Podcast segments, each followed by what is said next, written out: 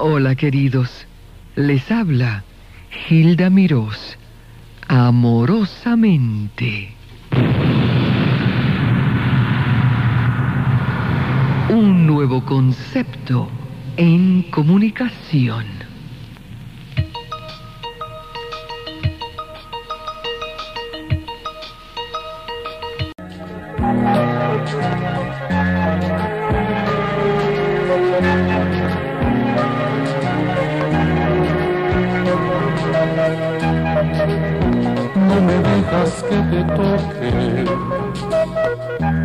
Ni la sombra de tu pelo. No me dejas que te roce tu mejilla con un beso. Si bailamos abrazados, siempre estás diciendo menos si me quedo con tus manos, las retiras al momento. Ya está bien de niñería, ya está bien de tanto miedo. Ya no soy ningún muchacho. Sabes bien que te deseo. Y en el fondo estás lo mismo, en el fondo estás pidiendo que te llene de caricias como yo lo estoy queriendo. Hasta aquí he podido aguantar, pero ya no habrá Dios sin mil abrazos, que esta noche te voy a esperar y a beberme tu amor de un solo trago. Hasta aquí he podido aguantar, pero ya no habrá Dios sin mil abrazos. Esta noche te voy a esperar y a beberme tu amor de un solo trago.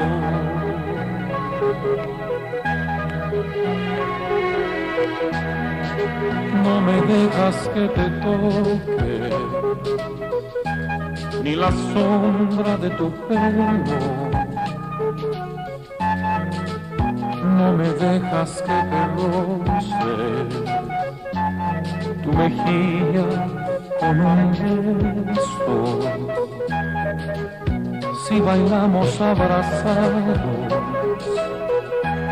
siempre estás diciendo menos si me quedo con tus manos, las retiras al momento. Ya está bien de niñerías, ya está bien de tanto miedo. Ya no soy ningún muchacho sabes bien que te deseo y en el fondo estás lo mismo. En el fondo estás pidiendo que te llene de caricias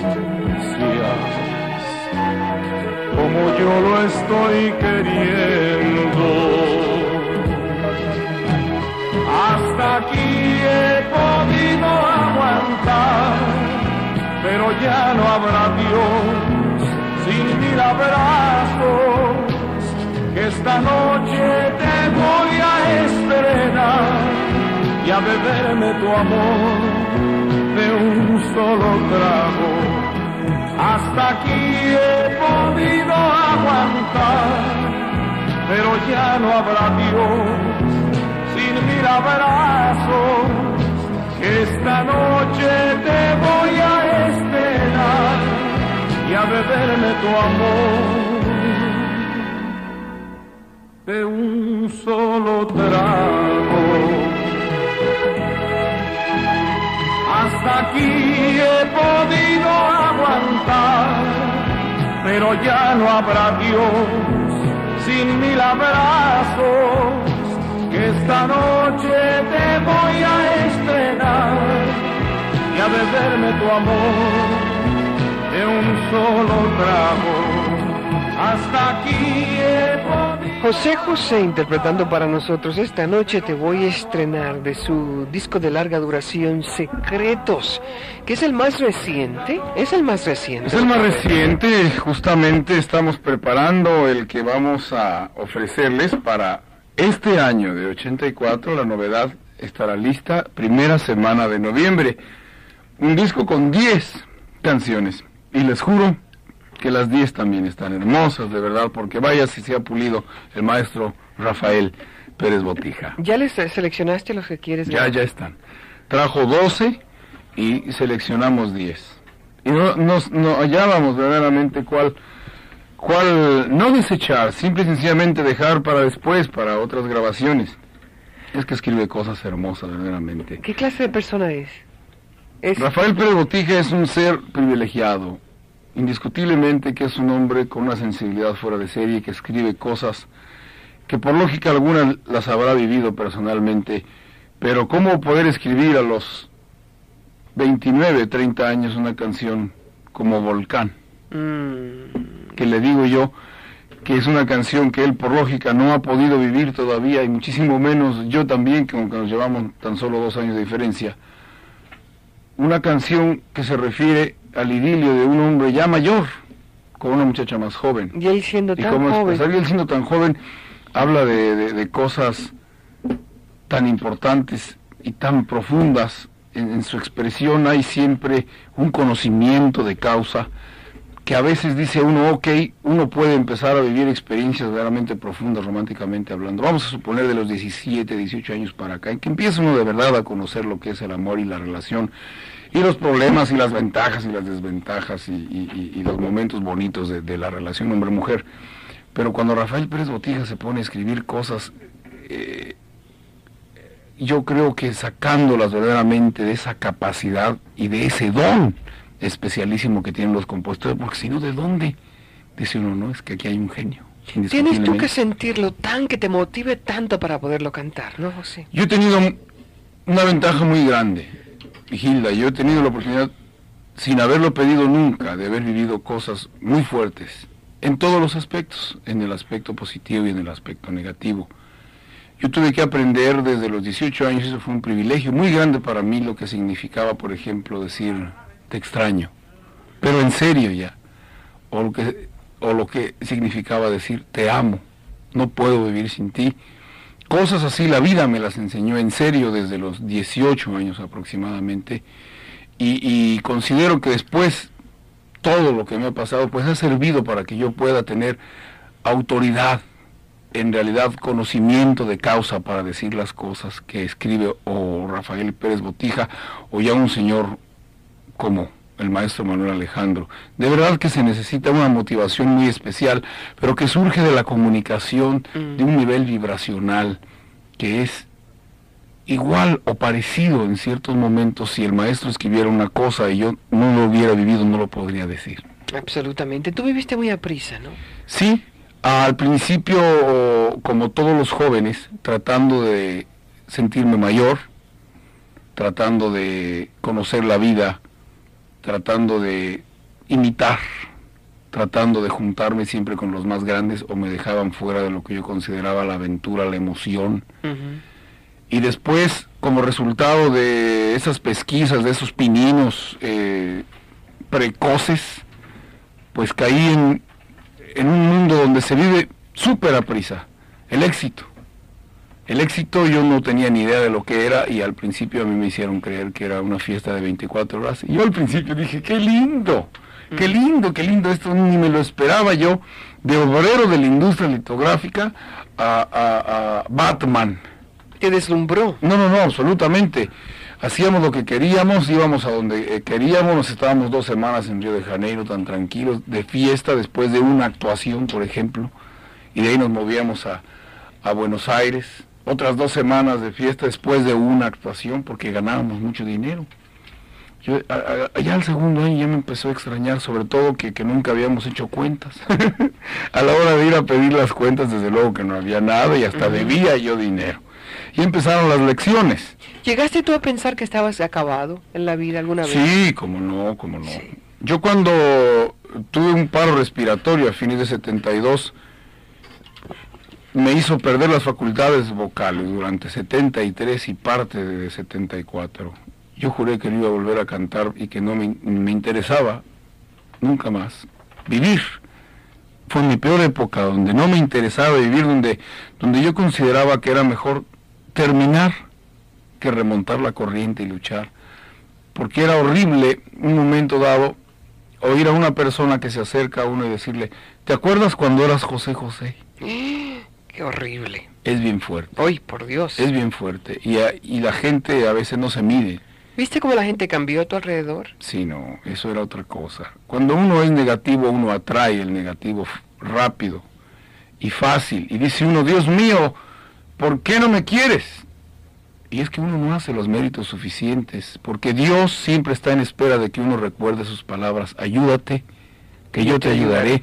Dios lo único que quiere es que pongamos nuestro 1% para Él poner el 99%. Así nos quiere Dios y así está Dios pendiente de nosotros. Siempre lo que pasa es que nosotros nunca volteamos a donde Él está. ¿Tú llegaste a, orar, a pedirle a Dios por, por una salvación, por algo? Yo era un agente, Gilda, muy, muy espiritual desde niño, guiado por mi madre, que tiene un espíritu hermosísimo y de quien yo he heredado todas las cosas hermosas, al igual que todos nosotros. Yo siempre he considerado que las cosas hermosas que tiene el ser humano son una herencia, una herencia divina y una herencia de nuestros antepasados, indiscutiblemente, por ley natural.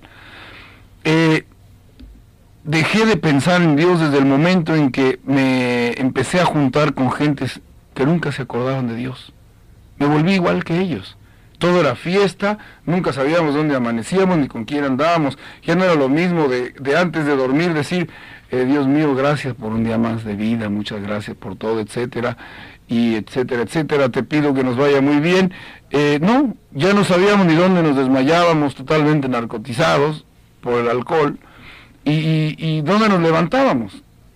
Cuando yo tuve la desgracia, porque lo fue, pero fue una desgracia tan positiva para mí, de esa enfermedad tan tremenda, de que yo me llegué en una ambulancia ya morado, asfixiándome, del paro respiratorio tan fuerte que me dio. Como todos los humanos, lo primero que hice en medio del pánico fue decir, Dios mío, ayúdame. Y sentí tan claramente que me decía, sí, sí, aquí estoy, siempre he estado. No se te olvide que siempre he estado. Que pasa es que tú no te acuerdas de mí y, yo sentí mucho miedo porque no sabía lo que me estaba pasando. Sentir eh, la muerte de cerca como yo en esa primera ocasión tan fuerte, y ni así entendí. Y tan joven. Y, joven, y, de repente... cuando es mayor uno como que se prepara más. Pues sí, pero en ese momento todo cambió. Del éxito, de las fiestas, de los amigos, no quedó nadie. Eso fue un revés tremendo que me dio la vida. Y entonces, desgraciadamente, después de haber estado tan enfermo y de recuperarme a través de los cuidados de Anel y de mi madre, en los años 73, 74, sobreviví, pero no podía cantar. Entonces no me importaba vivir. Y me volví a olvidar otra vez por completo de Dios. Y fue horrible.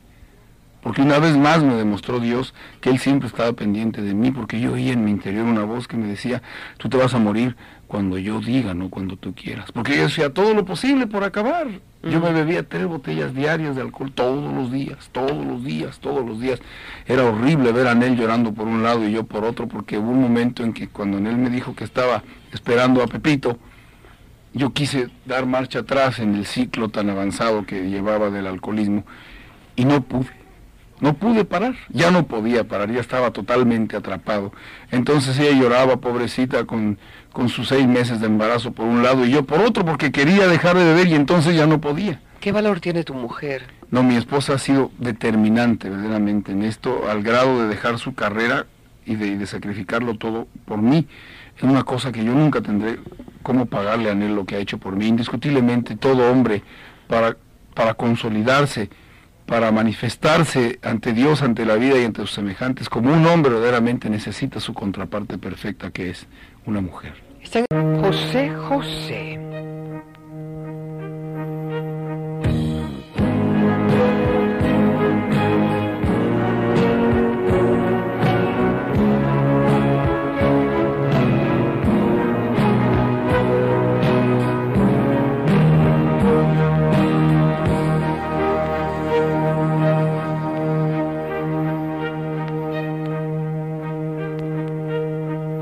He renunciado a ti, definitivamente.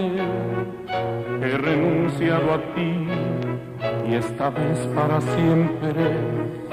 Te habrás fijado que no te busco, que pasa el tiempo y no voy por tu casa, que no me ves por los sitios que pasas renunciado a ti, he renunciado a ti, porque es pura fantasía nuestro amor, ilusiones que se forjan con el tiempo, porque es tanta la distancia entre los dos, que es difícil que podamos entendernos porque es fantasía nuestro amor, ilusiones que se forjan con el tiempo, porque es tanta la distancia entre los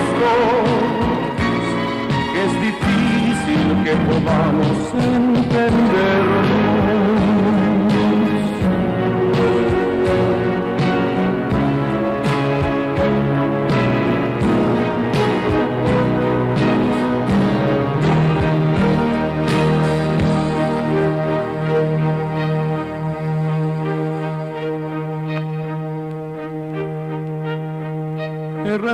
Renunciado a ti como lo hace el mendigo ante el juguete caro que llevaría a su hijo como las aves a las estrellas como renuncia a ser flor lo que sierva y cualquier hombre a volver a ser niño he renunciado a ti, he renunciado a ti, porque es pura fantasía nuestro amor, ilusiones que se forjan con el tiempo, porque es tanta la distancia entre los dos, que es difícil que podamos entendernos porque es pura fantasía nuestro se forjan con el tiempo, porque es tanta la distancia entre los dos, que es difícil que podamos entendernos, porque es pura fantasía nuestro amor ilusiones que se forjan con el tiempo,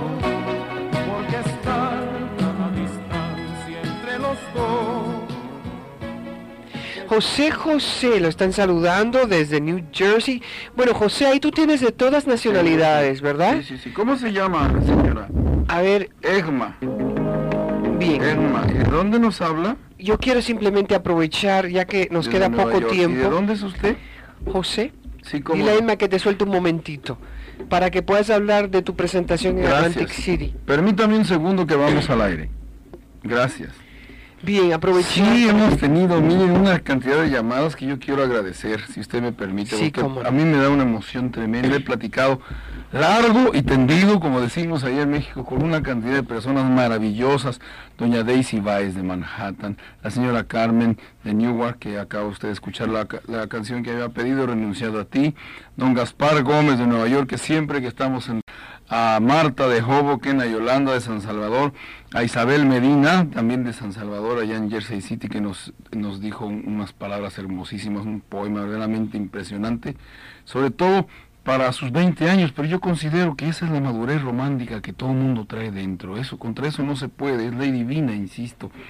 A Marta Rivera, de Colombia, también en Hoboken, a Ruth, de Chile, que está eh, en el Vías Sportswear, que es una fábrica y que le enviamos un saludo a ella y a todas sus amigas allá, a todo el personal. A Carmenza de Colombia, que felicita al programa, dice que no se lo pierde por nada del mundo.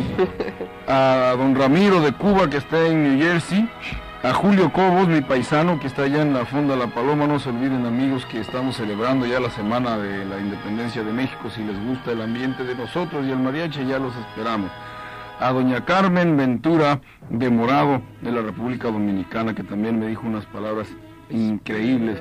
Don Guillermo Hernández de Nueva York que me va a enviar su música, por favor que no se le olvide a Isora de Cuba, que está en Nueva Jersey, que tiene 20 años también y le gusta mucho nuestra música. A Román, mi hermano de Argentina, gracias de verdad por tus palabras tan lindas. No sabes, me voy, me voy lleno de, de lo que tú me dijiste el día de hoy. Te lo juro que voy a hacer lo posible por ser mejor cada vez, porque no puedo yo defraudar a gentes tan hermosas como tu hermano Román. A Elizabeth de Argentina, que está en el West New York, Angelina de Italia, a todas estas personas que han sido tan gentiles de dialogar con nosotros a través de estos minutos que hemos estado aquí. Gracias por el concepto que tiene de un servidor. Les juro que voy a tratar en todo lo posible por superarme todos, todos los días. El maestro Don Lito Barrientos, que nos envió un saludo a través de su amiga, eh, la señora Rosa América. Muchísimas gracias de todo corazón, maestro. Un abrazo a Lucía de Chile, que nos acaba de hablar también, que está en New Jersey, y a Erma, que la tenemos aquí, pero que no me dijo de, dónde es usted. Está hablando en Macón, José José. Continuamos con él un ratito más después de una pausa. No se vaya. Espera un poco, un poquito más.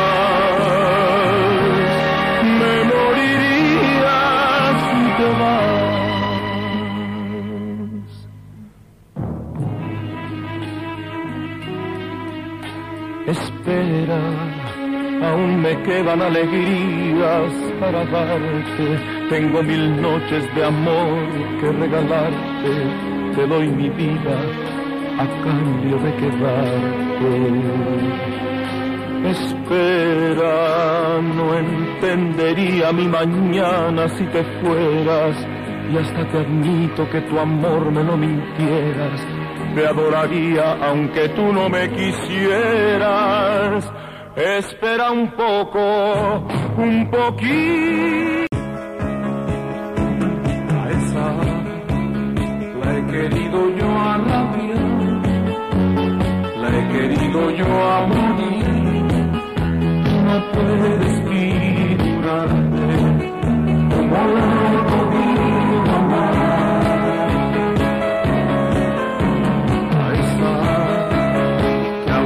como ya ves, destruida de robar,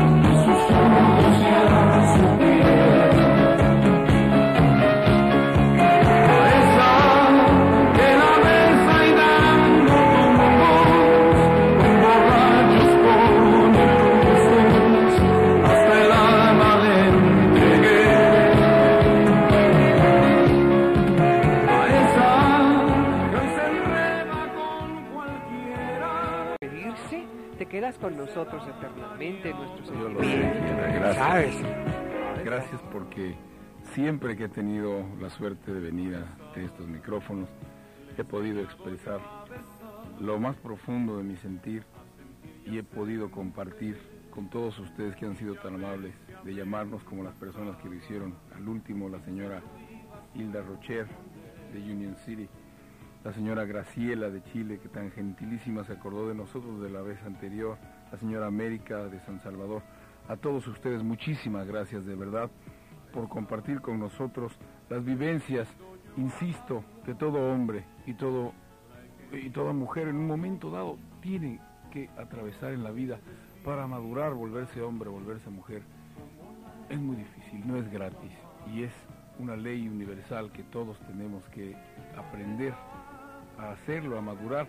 El que no se equivoca nunca podrá conocer el camino de la rectificación y la diferencia entre lo bueno y lo malo. Y eso todos alguna vez tenemos que, que intentar aprenderlo. Los que hemos tenido la suerte de salir adelante, porque la fe indiscutiblemente en Dios es el camino, qué bueno. Y tratemos de compartirlo con nuestros hermanos que todavía no encuentran la luz. Éxito en Atlantic City, en Tropicana. Muchas gracias, los esperamos amigos, viernes y sábado, dos shows a las 8 y a las once y media en Atlantic City. Gracias, que Dios los bendiga.